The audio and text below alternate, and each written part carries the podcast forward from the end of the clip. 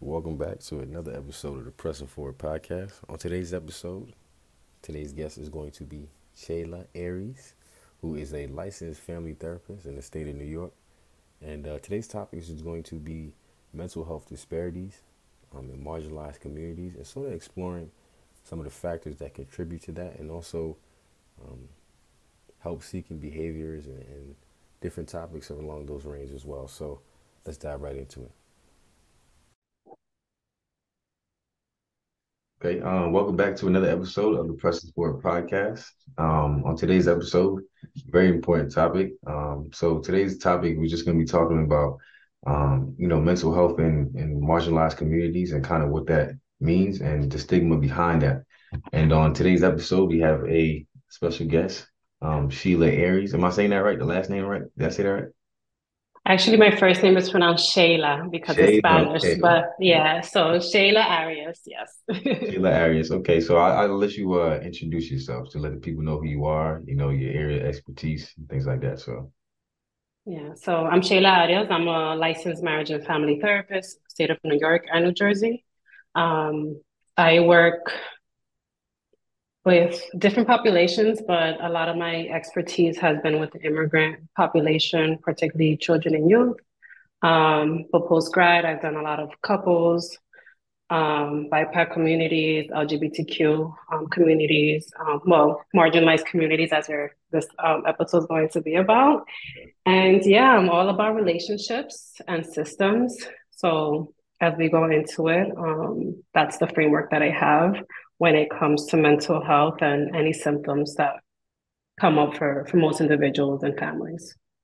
gotcha, gotcha. So, I mean, you guys heard the uh, the expertise, um, but um, so yeah, I'll just start off with the first question. So, what are some factors that you feel like contribute to um, mental health concerns in um, marginalized communities?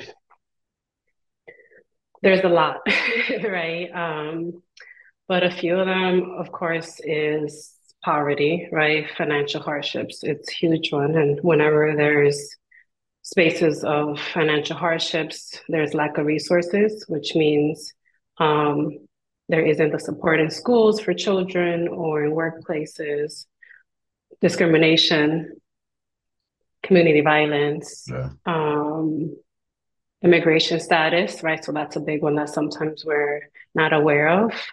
And lack of safety, right? And when I say safety, not only physical safety, but emotional safety as well. Um, particularly with children, and then we can somehow go into how that, you know, transitions into adulthood.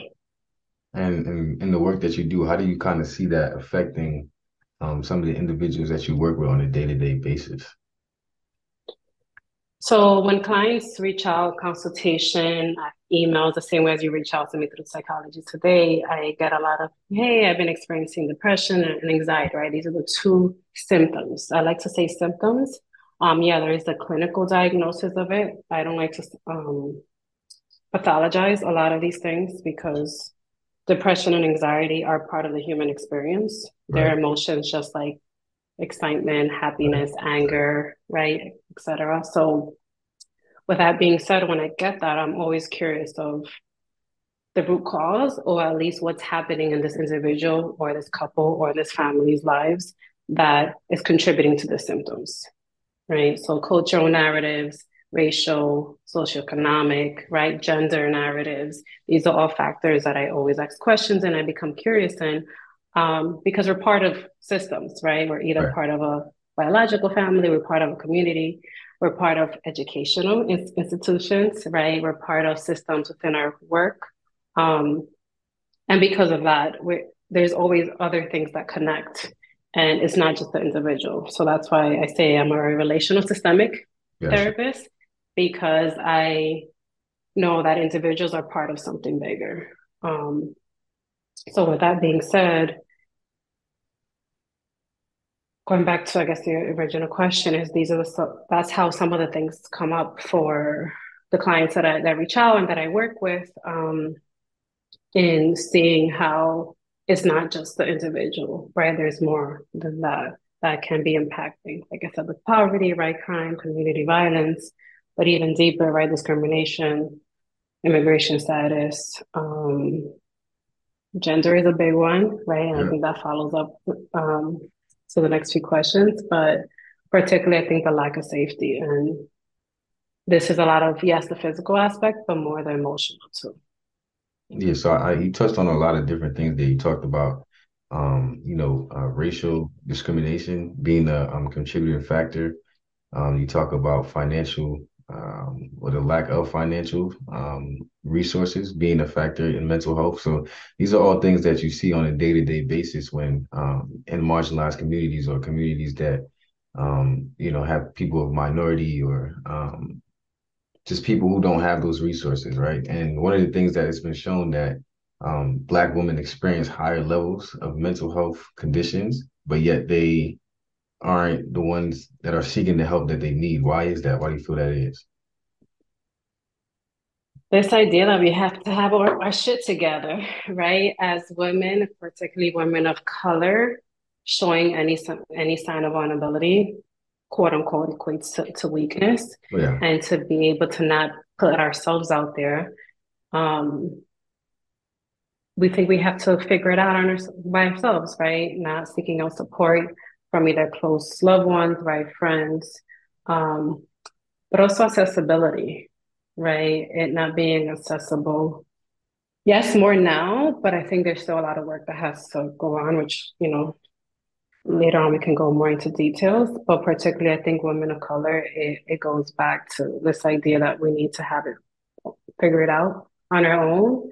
Um, and because of that, there's this fear, right, of reaching out for support or the idea, right, the stigma that therapy is for crazy people, or mm-hmm. you need to have a deep, like, psychological problem. At least, like, I'm Dominican, right? So in Dominican Republic, there's no such thing as really, yeah, there's like um, couples therapists and stuff, but for the most part, it's like psychiatrists and psychologists. Yeah. So no one really seeks out help. There's, there's like huge behavior issues um, or very psychological issues, not just life stressors, right? And, and things like that. So that's the, the next layer of it is the fact that there's a stigma of if I'm reaching out, then I must be crazy. But not only that, I've been taught that my problems is either I it on my own or with my family. Like a stranger shouldn't know my issues. Got you. Got you.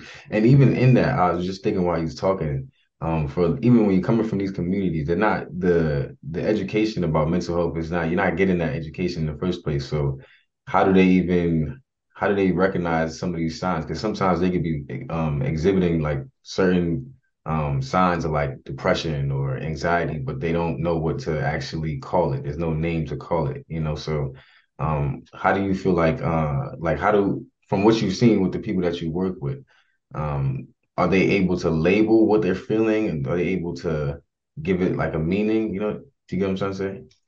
Yeah, I definitely do. I mean, I think one amazing thing, it's very I'm saying amazing because it has its pros, but then there's its cons, is social media, right? And just mm-hmm. access to the internet where before again you would have to go to a doctor's office and get like these clinical terms and whatnot.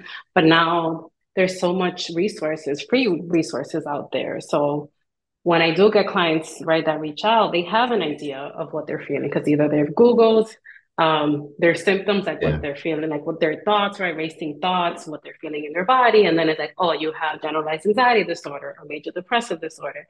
And I'm like, nope, that's not what you have. You're a person who's experiencing the depression, right? Again, due to X, Y, and Z, right? And that's where I come in to, to explore with them what's happening within their lives currently, but also going back. Um, so yes, the fact that the internet is still accessible, um, many are able to point out, particularly right, the newer generation, Gen Z, they're so woke, as we know, millennials. But I've also had the privilege to work with older folks and they're also open right? The ones that have been more taught um, to not seek out help due to, again, right, the accessibility of um, the internet and just having this information, they're able to slowly become more comfortable of, I can get help. I don't have to try to do this on my own because I've tried, right, in so many yeah. different ways yeah. and nothing has worked. So for the most part, yes, they're able to identify or at least share what is happening because just the free resources that are out there now. And I think just the conversations that are happening more and more within communities. And, and also, you said one of the things uh, was accessibility. How do they close that gap? How do you then bridge that gap between now getting people the, the access that they need? Because it's not most of the people that need the help, they can't get the help. So, how do you feel like? What are some things that can put in place, or even just ideas? Obviously, we can't change it all on our own. You know what I mean? But boy, we're gonna spend two hours talking about this. no, It's it's interesting you're saying that because one thing I've learned throughout my personal journey as a therapist is we're in the helping field, right? Mm-hmm. Because we're in the helping field, sometimes there's this idea that that we have to do this out of the kindness of our hearts. Still gotta get paid. Yeah, but... Uh, exactly. No, no, no. I'm gonna go into that, yeah. right? It's we have to do this out of the kindness of our hearts, right? How dare you charge X amount of money, whatever. Yes, but I went through excessive training. I have some student loans, right? Like I need to support my family. Like I'm a mom of two, right? I have my family to support.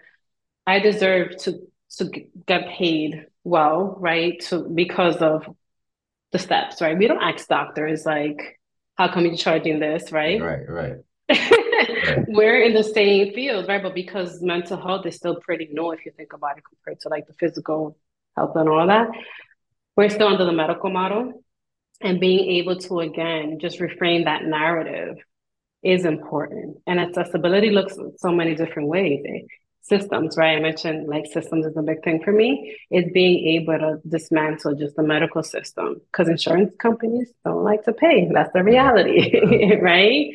And if you don't have some great insurance that you're paying a lot of money for most likely you're going to have a tough time. And if you do have accessibility to reach out to specific therapists or community centers, what happens? These therapists are burnt out because they have 30 to 50 clients. That's not sustainable, right? For our own mental health. Right. Burnout is real in our field. And a lot of therapists end up leaving after two or three years of just starting off the work because of that. Right. So accessibility is a bigger monster. mm Um, and I know I'm sure there's been you've read or you've heard conversations just of right on the client side of I can't afford therapy, I can't do that. But at the same time, for therapists, particularly that have their own business, we have to kind of have that mentality because we know what goes into it. Because even once we're licensed, we still have to continue trainings, right, right. to keep up our licensure. So it's still investment and charging X amount of money, right, to make it quote unquote cheaper is not sustainable, yeah. right? So yeah. it's a bigger monster on top of us, and hopefully someday we're able to get maybe not completely close the gap, but start, yeah. you know, diminishing and getting it closer where everyone can have right access to mental health services, but also the therapists on the other end are able to make a fair wage. Right, and sliding scale is a thing though, right? Don't you know some therapists do sliding scale payments and things like that, but even then, it's like, does that help individuals who still don't, you know, are able to get the the help that they need? Yes and no, because then that means a therapist who has sliding scale most likely has a certain amount of slots, but then has other clients who are paying more to kind of compensate. Gotcha. Right. Gotcha. So yeah, sliding scales. There's I know like um, Open Path is an organization that's really good that they charge a certain amount, right, um, per session, and it becomes more accessible. But at the end of the day, it's about insurance companies, um, not only what they're paying, but paying the therapist on time. Because I can see you today, but sometimes I won't see your the actual money from your session until two weeks later, or yeah. even three, or even months, because it takes them time to to some you know to process claims and that's the part that right the day-to-day person doesn't know um, and it's not about that i have to give you this information when you start working with me but um, i hope that information is also put out there that we're not charging some amount of money because we want to get rich off of this it's because yeah. there's we're in a double bind yeah so even for for people when they want to look out and and you know reach out for a, a therapist, um, what does that process look like? How do I find a therapist? How do I find somebody who understands me? How do how does that process look?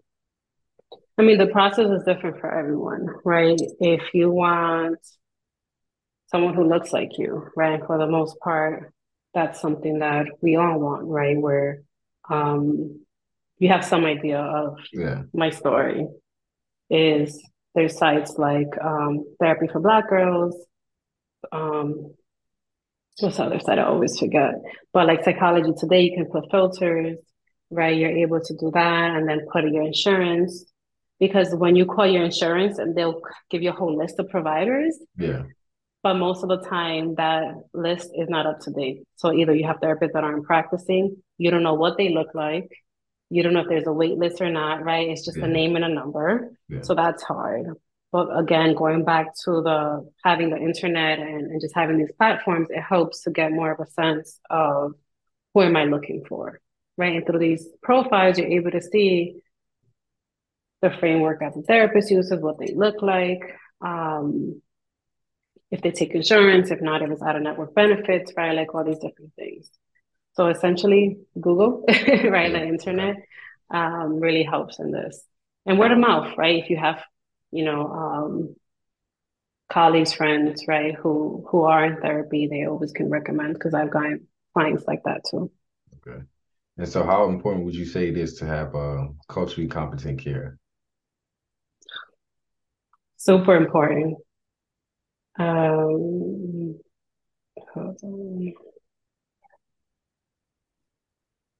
I say super important because, at least for me, I'm not going to speak for anyone else. Mhm. The most important thing for me when working with my clients is having a trusting relationship. If you don't trust me as a client, it's going to be very hard for us to go into places that is required, right, to really create this healing process. So building trust and rapport with my clients is essential. Mm. And having the knowledge of the narratives, right, that have shaped the, my clients' experience is very important.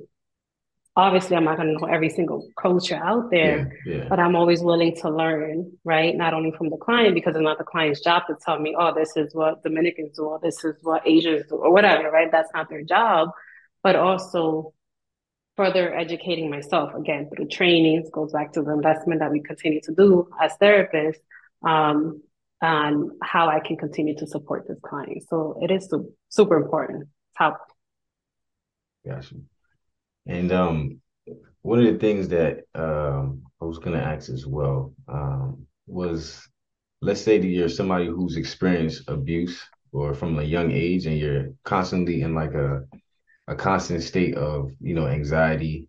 Um, how does that affect your daily functioning and your long-term uh, functioning overall? Hmm. It affects a lot, right? Because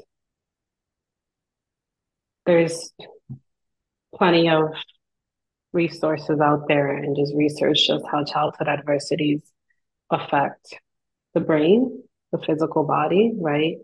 And because it affects our physiological, we get triggered easily, right? So you might not be thinking about an experience that you would not, you know, had as a kid, but your body will, right? Um, there's this great book. I always forget the author, but it's called The Body Keeps Score. Mm. And because of That's the that, blue book, right? It's like a blue. yes, and there's Okay. yeah, there's a work a worksheet like worksheet book too as well.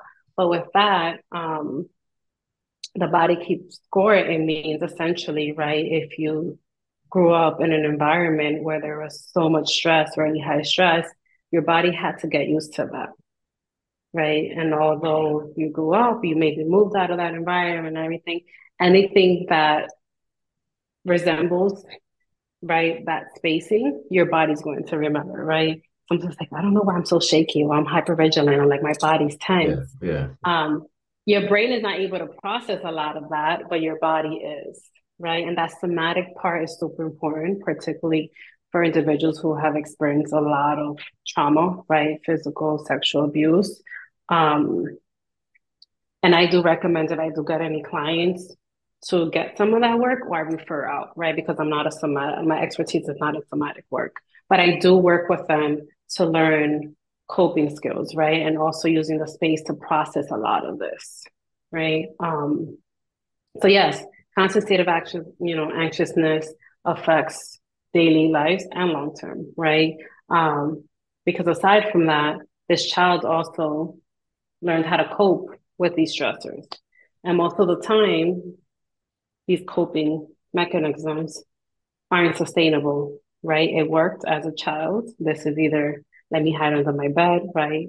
Let me disassociate, right? If my dad is screaming at me or whatever the case may be, let me zone out, all of these things. But as we become older, these behaviors look different, right? The numbing, the avoidance, the running away is not sustainable. So would you so, say that's more sorry, I'm sorry to cut you off. Would no, you no, more so a survival thing rather than having actual tools? Yes, so it's a survival, right? It's a coping mechanism. It's yeah. destructive, is not a constructive one, but it is a survival, right? That I love the word used because it is a survival mechanism, right? That we all, I think all humans for the most part, learn depending on our experience, right? Throughout childhood and adolescent years, how to cope with things. But then as we get older, we start to see how those coping mechanisms, survival mechanisms no longer function, right? They don't serve us. So then we have to learn new ones and we have to be aware of how they show up because for the most part they're going to be pretty automatic we've been i've been right i've been ghosting people when i'm dating all the time and that's yeah. because what i've been doing most of my my dating life yeah. then that requires a lot of pausing and awareness right to to make sure i can call that behavior out and ask and become curious of how come i'm doing this right um I'm all about family of origin work, so I use a lot of that framework yeah. in working with my clients of what were these behaviors look like within your family system, right? Um, what did you, you know, what did you do as a kid when you would see fighting or anything that was scary, right? Kind of going into that mix of figuring out how this survival mechanism, right, was constructed essentially. So even even in raising their awareness, how do you get an individual to even like how do you raise an individual's awareness to know like when they're behaving a certain way that it's more so survival or maybe how do you get them to reframe their the way they go about certain behaviors in the work that I you- ask them mm-hmm.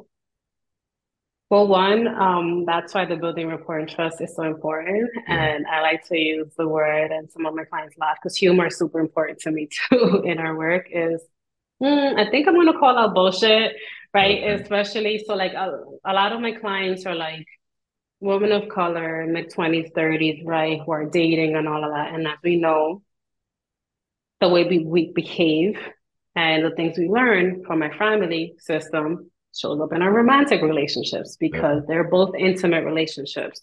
So as I start hearing stuff, I'm like, can I call out something? Right. And then I'll call out the behavior. And then with calling out the behavior, I'll start asking questions to really bring in the client into becoming curious. So how come you think you thought this? Right. Because essentially in our past sessions, you've been telling me that you want to show up this way. Right. Yeah. So I really invite them in and that has them like, hmm, you're right. I wonder why I did that. I did that because of this reminded me from of a past partner, right?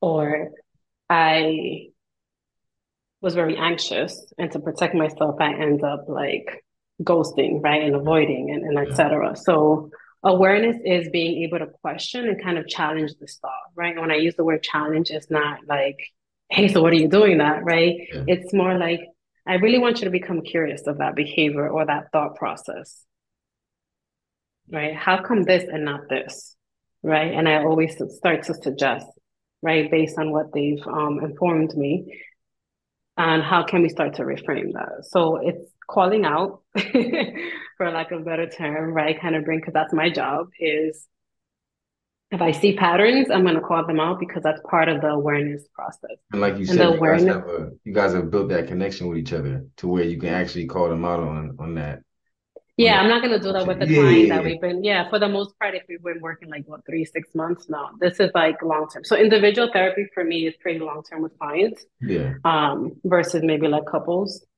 But yeah, it's after a while, and I start to sense right if this client right, and I might use the word bullshit, but I might say like, hey, can I pause you? Um,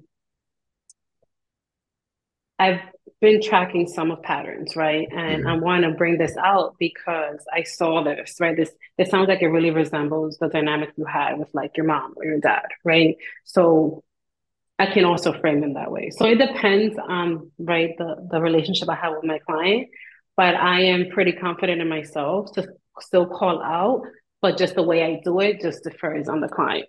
Okay, gotcha, gotcha. And what are some practical things that maybe an individual can do on their own to, I guess, raise their uh, level of awareness? I mean, I'm sure you've heard this journaling, right? it's such a like cliche, but writing is such a powerful tool, right? Because as we know, our minds, I don't know what the number is. I see we have only a few minutes left, so I'll talk quickly. We have a million thoughts that go through our minds. And if we were able, if we engage with all of them, that's what causes the overthinking and the anxiousness, right? Because our brain is like an overload. So being able to release it, right? That's why talk therapy is also effective because you're processing. Um, but writing is so effective because you're able to see what's happening in your mind. And then you get to ask yourself questions based on whatever you wrote, right? And you're able to go deeper into that. So, like, I do provide a lot of journal prompts to clients um, to do in between sessions to sit with themselves based on what's happened in their mind, but also on what we spoke about in session and kind of reflecting and connecting the two. So writing is a big tool that I highly suggest, if not all, but most of my clients, um, to sit with themselves, right, and, and start reflecting and, and, like you know, like you said, bring up that that awareness on their own as well, because sometimes they're able to connect dots that us two can in session. So yeah, yeah. that's helpful. Okay. And um, I guess uh, you said the time and everything, so I just want to be cognizant of the time. So, um, what are you know a bit of advice, or the, um, usually how we end the show is um, leaving the audience with one piece of advice. So, um, what would that advice be to people? What would you like to leave um, with the audience? Um, I'm not too fond of the word advice, but I use suggestion. suggestion, okay, suggestion. Yeah. Um, it's scary, right? And I know many of us, depending on our cultural, right, gender backgrounds, all these different factors, um, asking for help is scary. But it's the best thing we can do is investing in ourselves. And mental health is that.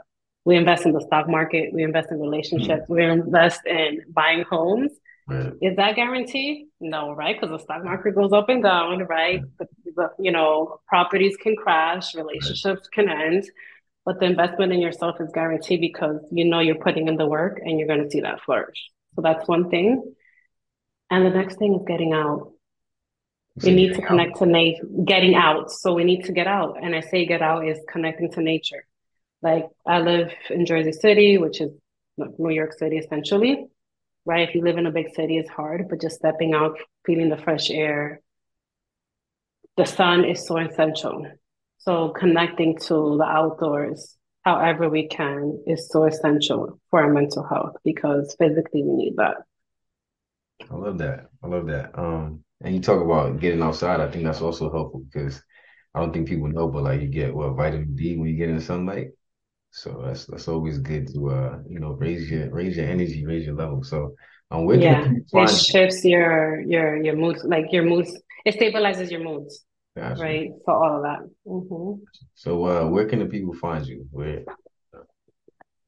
Well, they can find me at equitytherapy.com, which is the group practice I work for. They can also find me on Psychology Today and I'm slowly starting to work more on my social media presence. So I won't provide because I don't have one yet. but if we ever meet again, right, I can provide that information. But right now, equity, equity therapy, equitytherapy.com and then psychology today, just looking for my name, which is Shayla Arias.